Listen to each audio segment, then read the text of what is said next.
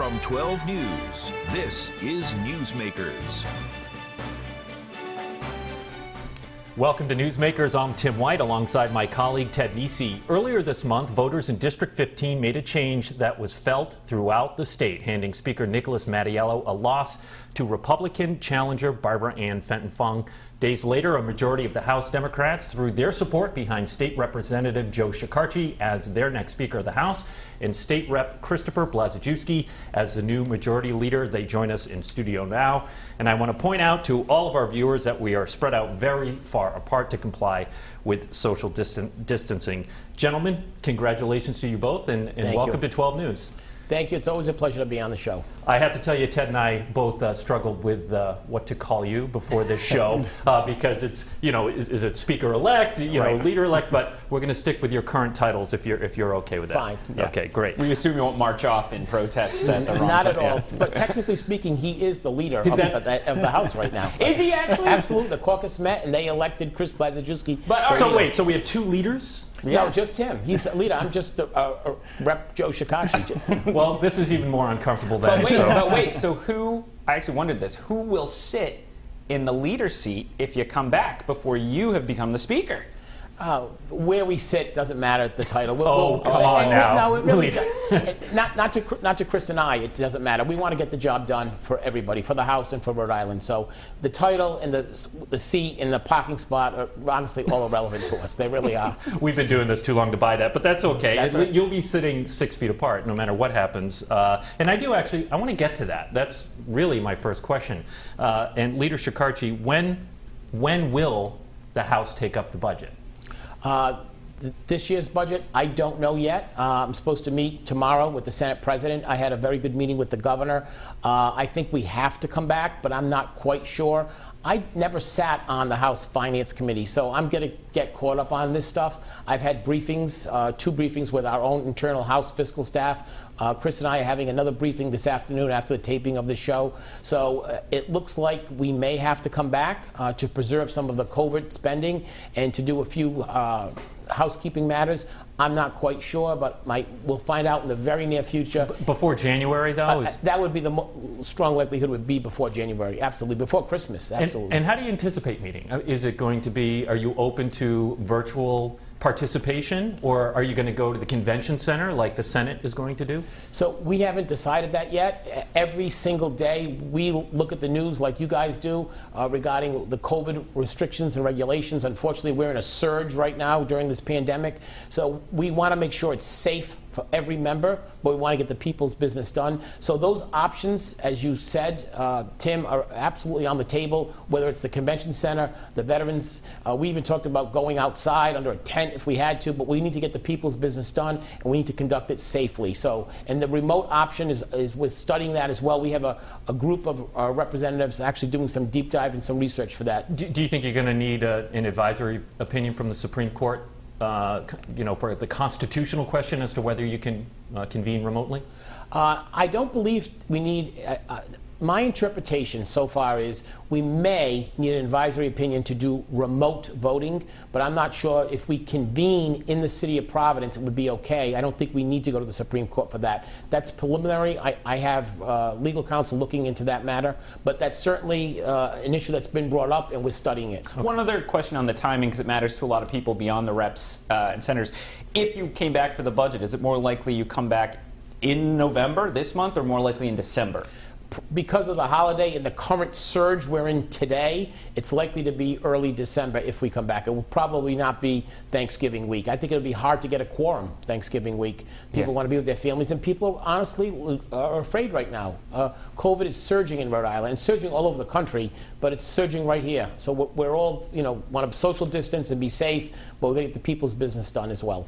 Rep Blazejewski, question for you. Um, you know, there were, one of the alternative potential teams had been Rep Amore and Rep Craven, and they put out a statement uh, endorsing the two of you, and they said that you two had, quote, committed to a substantial restructuring of House rules and culture.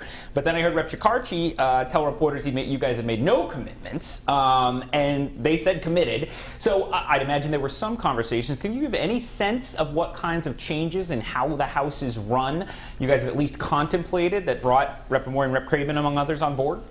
Sure. So um, we're going to be a member-driven chamber, and we're going to collect ideas from other members, including Representative Amore, Representative Craven. Others have submitted potential rule changes. So we're going to take a look at all of that. You know, I think it, we heard loud and clear from the caucus that the way things are running is, is it has to change. We have to change the way we're running what our was chamber. the biggest complaint you heard as you as you tried to garner votes? Well, a lot of it was just logistics about how the chamber works, about how the bills go through committee, about um, the committee process. We heard a lot about that. We also heard about looking into remote voting. Um, I think people looking into the next year um, and, and, seeing that we have to get the business of the state done to improve the, the status of our, our constituents and um, to deal with all the issues pressing against our state, that we have to look at a way to deal with remote voting in the new year. And you we know, heard that loud and clear. You know, and leader, look, the House has gotten a lot of grief for not convening during this time. I know you're the incoming speaker, but you were majority leader. Um, why didn't you push to convene in some sort of way, or did you, and that was a non-starter for Speaker Mattiello? Uh, my conversations with Speaker Mattiello remain private between us, but uh, we, we, we agree on a lot of stuff, and sometimes we don't agree on stuff, but I don't air those things publicly. But I will say this we did come back in June, and we did come back in July. Um, I think also you, when you say the House to come back, the House can't come back alone to do, no, we need the Senate to come back with us. And we, we need the governor to supply a revised budget. Right, but you don't, so, so you don't have sway over the I, Senate. I That's why I'm asking. Yeah, there were a couple of reasons, that, and actually in hindsight, it may have been good. We would have acted on a budget without the latest uh, financial um, revenue estimates. That is critical. Those estimates have significantly improved since September. The, the, new revenue estimates, the revenue conference between the House, the Senate, the governor's office just last week came in and made the proposed deficit much easier to uh, pass and, and, fill the hole, so to speak. So I think it was actually good from a fiscal standpoint that we actually did wait till we had accurate numbers. And we were also waiting, honestly, for Washington to act. We we're waiting to see what happens. We kept hearing, as I'm sure you wonderful guys in the media heard, Washington's going to pass one. Mitch McConnell's going to pass one. Nancy Pelosi's going to pass one. Trump's going to on board with this one, that one. None of that materialized. Everybody was waiting, and at that time, and I think even currently now, none of the Rhode Island, uh, excuse me, none of the New England states have passed a budget. Not just Rhode Island. None of us have passed budgets in New England. I'll have to fact check that after I'm for sure the northern you, New England states. But okay. I'm sure you will. Let me ask you about uh, personnel. That's one of the biggest decisions a speaker makes. And uh, first of all, Leo Skenyon, will you keep him as chief of staff? I will sit down with Leo and I'll make that decision in January. I'm not going to announce or, or, prejudge any announcements until after January 5th. I am not the Speaker of the House until then, until I get elected by the entire membership, and then we'll review all those personnel decisions. It's uh, so you're open to keeping Leo? I'm open to keeping and getting rid of and getting all of the above. I, all these decisions will be made after January 5th. But in every change of administration, in every transition from one administration, to the other, there are always changes. What those changes are, what they're going to look like, I don't know. Mm-hmm. What about uh, George Zainyeh? Uh, someone you know well? Would you consider him for chief of staff? George Zainyeh is a very talented individual. I got asked about him by several members of the media. It's a good question, Ted, and I get a lot of uh, inquiries. I find George to be very talented. He was chief of staff to U.S. Uh, Senator, uh, excuse me, U.S. Representative Kennedy. He was chief of staff to Governor. Chafee. Chafee and Secretary of State Langevin. So he has a wealth of information and knowledge. Uh, George is someone I would certainly consider for a position if he was interested in coming. I don't know if he's interested in coming to the House. Um, I, am curious, Chris, what will you advise, Rep, I should say? Uh, you can see how informal it gets in the House sometimes no up there worries. with the reporters. Uh, what is your advice on JCLS? Uh, this is the committee for folks at home that you know, runs the budget um, for the House and the Senate. It's right now the subject of a lawsuit. It's part of what led to the grand jury in the convention center that we reported on earlier this year. You know, are you going to advise uh, when he is Speaker, Speaker Shekarchi, to, to have them meet? They haven't met in years. Well, I think Speaker Shekarchi's already uh, been clear about that. That he he understands that JCLS needs to be reformed. That they need to meet on a potentially regular basis. I believe uh, Speaker Shekarchi mentioned quarterly. Uh, there is an ongoing lawsuit, so that obviously complicates things in the in the short term. But over the long term, uh, clearly JCLS is something that we're going to have to take a look at and really do a deep dive after January 5th, after the vote, when um, um, Joe is elected Speaker. Quarterly? Is that is that likely? Yeah, yes. Yeah. Keep keep in mind, uh, most of JCLS has to deal with personnel. So while we may be meeting, I don't know how much of the personnel part of that will be public, but I, I want JCLS to meet. I, I want the, the body of JCLS to be the body making the major decisions. Just a follow up on that, leader. Uh, the, the House controls JCLS. Would you support giving the Senate parity No. on the committee? No? No. Okay, that was clear. Rep Blazejewski. I told you. yes, you did. Before the show, he predicted that answer. And there- there's a reason. well, yeah, well, you know what? Why? There's a reason for that because it's a balance of power that's been decided a long time ago. Uh, the Senate has, you know, exclusive control over the judges, and uh, the the House negotiated the JCLS years ago. I see no reason to change it. I think if you meet and you communicate, there will be uh, no need for parity. Um, Rep Blazejewski, Speaker Mattiello liked to refer to himself as a firewall, uh, particularly from progressive policies. You are looked at as a leader uh, uh, in the you know progressive caucus, if you will, of, of the Democratic caucus. You're now in a leadership position. Can people expect a shift to the left in the House? Well, I think if you take a look at the work product, I, I think many pieces of progressive legislation have passed over the last couple of years. I'll point to the Reproductive Privacy Act, which was um, passed in the House that protected the, uh, the rights guaranteed by Roe versus Wade um, to ensure that no matter what happens with the Supreme Court in Washington, those rights are protected here in Rhode Island. We passed that under Speaker Mattiello. Um, we passed legislation to extend the statute of limitations for uh, uh, childhood sexual abuse. That was a major piece of legislation pushed by Representative McEntee. We passed that. We passed legislation banning uh, uh, undetectable firearms, otherwise known as ghost guns and 3D printed gu- guns. We passed that. We passed the Fair Chance Licensing Act, Paid which is uh, paid time off. There's been a lot of pieces of legislation. We've made a lot of headway, and so I expect to, to be able to continue to look at legislation that comes in and continue to make headway for the for the good of the state of Rhode Island. Well, you brought up gun residents. control, so a quick, a quick question to you both. The majority of House and Senate members, uh, as you recall, co-sponsored a bill last session banning high-capacity magazines in Rhode Island. Would you support or oppose that bill, Leader Shekarchi? I, I, am, I am not one of the people who co-sponsored that legislation, Right. so I'm not familiar with the exact details of it. But uh, It would ban magazines that hold more than 10 rounds. They are currently banned in Connecticut, Massachusetts, and New York.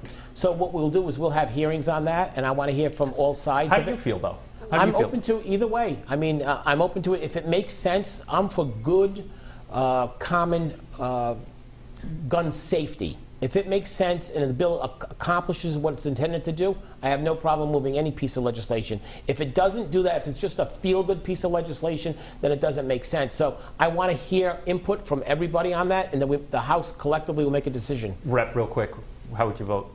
Well, I'm a co-sponsor of legislation Yeah. in the past, uh, but what I'd say is that we, as, as I said earlier, we're going to be a member-driven uh, committee and uh, building, and we have a committee process and a judiciary chair. Rep. Craven is the current judiciary chair.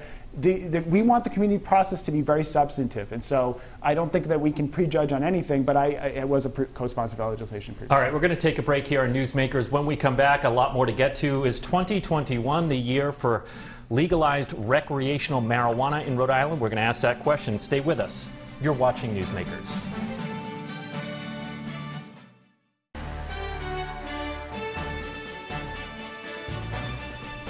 Welcome back to Newsmakers. I'm Tim White alongside 12 News Politics editor Ted Nesi. Our guests this week are incoming House Speaker Joe Shekarchi and incoming Majority Leader Chris Blazejewski. Ted.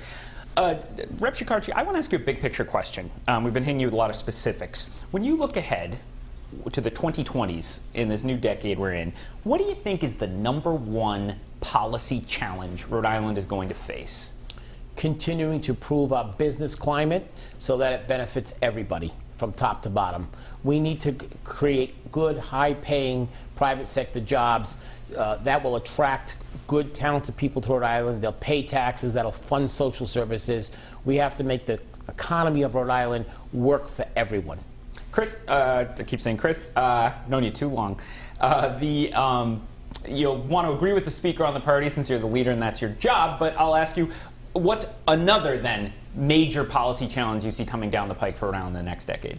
I think healthcare. I mean, I think you hear that from constituents. I think you, you see it in, in terms of the, the hospitals talking about merging. I mean, I think healthcare is always on the top of mind of families, of uh, seniors. Um, everyone really wants to know that when they're when they have something come up, that they have the health care that they need and they have the coverage for it. So I think health care is going to continue to be a major issue in this country for years to come. One other question, and I'll get back to Tim. You know, as a uh, one thing that hasn't changed as we look at this tableau is we have two men in charge of the House once again, and there is are more and more calls to bring more women into House leadership. There's still not been a woman House Speaker. There's been a woman Senate President, and, and Dominick Ruggerio has made that a big part of it. How, you know, are you going? Will women get higher positions, Rep Shekarchi, in your leadership team than they've than they currently have in the current leadership team? I always have valued women, and they absolutely will. Always have, and I always will. Uh, Would you Ted. consider making a change? Could go as high as whip? It's possible. We're going to sit down and talk to all of them whip, deputy whip, chairman. There's a lot of leadership positions. We're going to be, Chris and I are talking about restructuring the committees and the process in the House. So, all of that, we have a lot of bright, talented people, and half of them are women, and half of them, they, they deserve half the leadership positions. Uh, before I get to the marijuana question that I teased in the first half, leader, I just I'm curious. Speaker Mattiello has uh, taken to blaming the media, uh, and he says he was treated unfairly. Do you share his views on that? I would, those are his views, and you'll have to ask him for it. I haven't followed that race that quickly, uh, closely. You believe it or not? I know simply say, Please. Well, That's no, very no, hard. No, I'll, I'll, be honest with you. Uh, my focus was on the members' races. I was in Woonsocket. I was with in Johnston. I was with all over the state helping members, and, and that's where my focus was because the speaker was so focused. And honestly, I believed that election night the speaker was going to win. I wasn't prepared. We weren't like huddled up in a war room waiting to do. I was at cellos having a Caesar salad. That's what, what, what it, and I expected if there was going to be a problem, it would be a close race. But I, my uh, energy was in Lincoln with Marianne Shallcross, in, in Johnston with Eddie Cardillo, in Woonsocket with Steve Lima. Those were all new, incoming new people. They needed to be um, paid attention to. They needed to be helped and supported. Not to mention in Warwick, I was worried about some of the Warwick races for my colleagues all over the state, up and down the East Bay and West Bay, I was focused on the caucus, and that's the truth. Whether you want to believe it or not, that really was the truth. So uh, I, I, I, I, I know he had a debate here with you. Yeah. I only saw bits and pieces of the debate, honestly, because I, I was just busy with other reps. I had, I had like 70 some odd other races I was worried about. All right, we're not hurt too much. Rep Blazejewski, uh, is 2021 the year of legalized recreational marijuana in Rhode Island? Well, it's certainly uh, something we'll take a look at. I believe I was one of a handful of people that co-sponsored it many years ago with uh, Rep Slater and Rep Ajello, and certainly the issue has come a long way in that time. I remember many years ago we would have trouble finding people co-sponsoring it. Now we have um, the Senate leader and the, the Senate president seemingly fully endorsing it. So it's an issue that's really come a long way. I think we have much more experience around with other states to draw upon. Uh, but it's something you know we're going to take a look at, especially with all of the, the many budgetary issues that we're facing. I, I, know, leader, you won't you won't say how you're going to vote on this or whatever, but are you open to it? Absolutely, yes. And I will point out that five states, and you can fact check me, Ted, but in five states in the past election passed recreation uh, marijuana in the country. So we're heading in that direction as a country. So yes, I'm open to it. I want to listen to all sides what they have to say. I don't have any hard and fast position on, on legalization of marijuana. And, and then even if we decided to legalize it, how do we legalize it, and who gets to sell it, who gets to manufacture it, who gets to distribute. Do you all, like the governor's idea of sort of modeling the New Hampshire liquor store uh, uh, distribution method? I, I, I, looked at that very briefly a year ago when the budget came in, but then we hit COVID, so it really kind of fell by the wayside. I know that some people think it should be left to the current cultivators and the current dispensaries. The governor feels maybe it should be like, uh, like you said, state run, state run uh, like they do in New Hampshire with the liquor uh, stores. I think maybe we can look at a private model. Do, do every mom and pop, who, people who sell cigarettes, should they have the right to sell marijuana as well too. I don't know the answers to any of those questions, but I know that we need to have hearings on it. We need to get input. So I'm open to that. Uh, one quick follow up on that. Your job as a leader has been in part to count heads and see That's how many votes are. Do you think there is currently majority support in the House to legalize recreational marijuana? I think it's very close. I don't, I don't know. I, I haven't. It, it, has really been. I know a lot of people on the outside talk about it. It has not been a, a, really hot issue inside the House caucus. So we, I know that uh, as Leader Blazejewski said there are certain representatives who were very much in favor of it. I know there are certain against it, but I, it's not a hot issue for the majority of people. But I think that it, it could go either way. It really depends on how the bill is crafted, who gets to make the decisions of who sells and how it's manufactured. Is it going to be a state run system or a private run system? All those things go into effect. I want to ask you about your relationship with Governor Raimondo. You mentioned you, you uh, met with her earlier this week. You were her campaign manager in 2010, and you won that race, obviously, when she ran for general treasurer. You, and you know how fraught her relationship has been at times with Speaker Mattiello over the years. There might be folks who worry that now, as you switch from a speaker who clashed a lot with Governor Raimondo to a speaker who has a pre-existing relationship with her, you won't, you know, stand up for the House, or she'll have an easier time getting her way. What do you say to those concerns? I say it. That's that. People who have those concerns don't know me and they don't know the governor. We, I like her and I respect her, but we disagree. And I'm not afraid to be an island. I'm not afraid for the House to be alone. My constitutional obligations and my, you know, preference is always to stand up for the House and what I think is right for my constituents in District 23 and for the state as a whole. And I have no problem saying no to the governor or no to the Senate president on any issue. Let me ask you also about uh, your private law practice. Our old friend Dan McGowan had a good Boston Globe story this week. you have been a very successful lawyer. Um, you are a successful lawyer. You've done extensive legal work for clients. You're saying you'll scale that back as speaker, but obviously you won't stop entirely because you need to earn a living. It's, it's, I know it's a part-time job as speaker. Why not publish an annual list of your clients so that there's no question about any conflicts, since that's not on the ethics form? I don't know of any lawyer who, who's ever held elective office who does that in a part-time position. I have to respect the professional conduct and code of attorney-client privilege.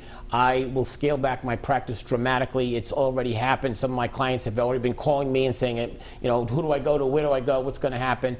Uh, I just feel it's it's clients' privacy that who they hired me, whatever. But I will not be doing any work at all. I have not done any work in the state. I mean, I just want you to know that all the, the, the Dan McGowan story was uh, clients that I focused in the public arena for municipal work. But think about it. But you, and you know, you're, you're not naive. You walk. You, the the Speaker of the House right. walks into the Exeter board, zoning board or something. That, that's going to have a different effect than a lawyer they've never heard of. I mean, are you you know, is there a way a speaker can do uh, work in public bodies that does not raise questions about whether he's getting favorable treatment because he's so powerful? There are always going to be people who raise uh, questions and allegations. I feel very comfortable. I talk to Jason Gramitt. If I feel I'm even close to a gray area, I call him. I try to get guidance from him. He's with the Ethics Commission, he, we should point out. He's the executive director of the, of the, Ethics Commission, and before that, he was a legal counsel for the Ethics Commission.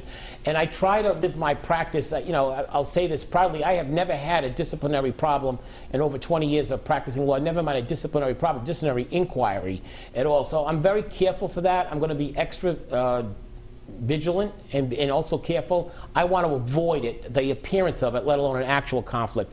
I've practiced law for a lot of years and I've been successful. And I think some people get upset that I win a case because they feel like, I, oh, you must be politically connected. But I've been practicing law well, you know, I've only been elected for eight years. I've been practicing law for over 20 some odd years. And i am successful because I work hard at it. And, but part of that reason is I don't take cases I don't think I can win either. So that's a, a little bit of a, a, skewing of the curve. But some people, when they lose a case, they get very mad. It's, it's the nature we're in. If, if I win, you lose, you're mad at me. It can't be on the merits, so we have to attack Shekarchi for whatever the reason is. I have broad shoulders. I can handle that criticism, and I'm cognizant of that. Uh, and I'm sure, as John Howell pointed out yesterday, I'm sure you wonderful people in the media, Tim and Tam, if you think uh, uh I'm doing something wrong, you're going to call me out on it. So I'm cognizant that I have a bullseye on my back, and I'm cognizant there are a lot of eyes on Joe, what Joe Shekarchi does. And I think the media is a very good um, arbitrator of what's right and what's wrong. All right, we'll remind him of that. Yes, when, uh, in two years. like we'll play that soundbite for you. Um, two minutes left, and Rep. Blazejewski, quickly, I want you to wear your political analyst hat. Uh, we're hearing from Democrats nationally that the sharp left turn a chunk of the party did uh, caused real harm in the presidential election as well as Congress. The House lost seats. It looks like the GOP will retain the Senate. Did policies like defund the police and Medicare for all hurt Democrats in the end? And as a progressive, are you reflecting on this post election? No, I don't, I don't believe any of that. I, th- I, think that what we saw was Democrats coming together in recognizing that there was a threat to our nation, and the threat was the President of the United States, Donald Trump. And they kicked him out of office. And they did that by appealing to moderates, by appealing to progressives, by using the progressive energy to help mobilize people to get active. And I think it was the party really coming together. And I, and I think it's something that we have to work on in our chamber, really uh, bringing the Democrats together and working together for the betterment of, of our state. Do you, uh, uh, Rep. Shekarchi, plan to continue to control the Rhode Island Democratic Party as speakers have in recent decades?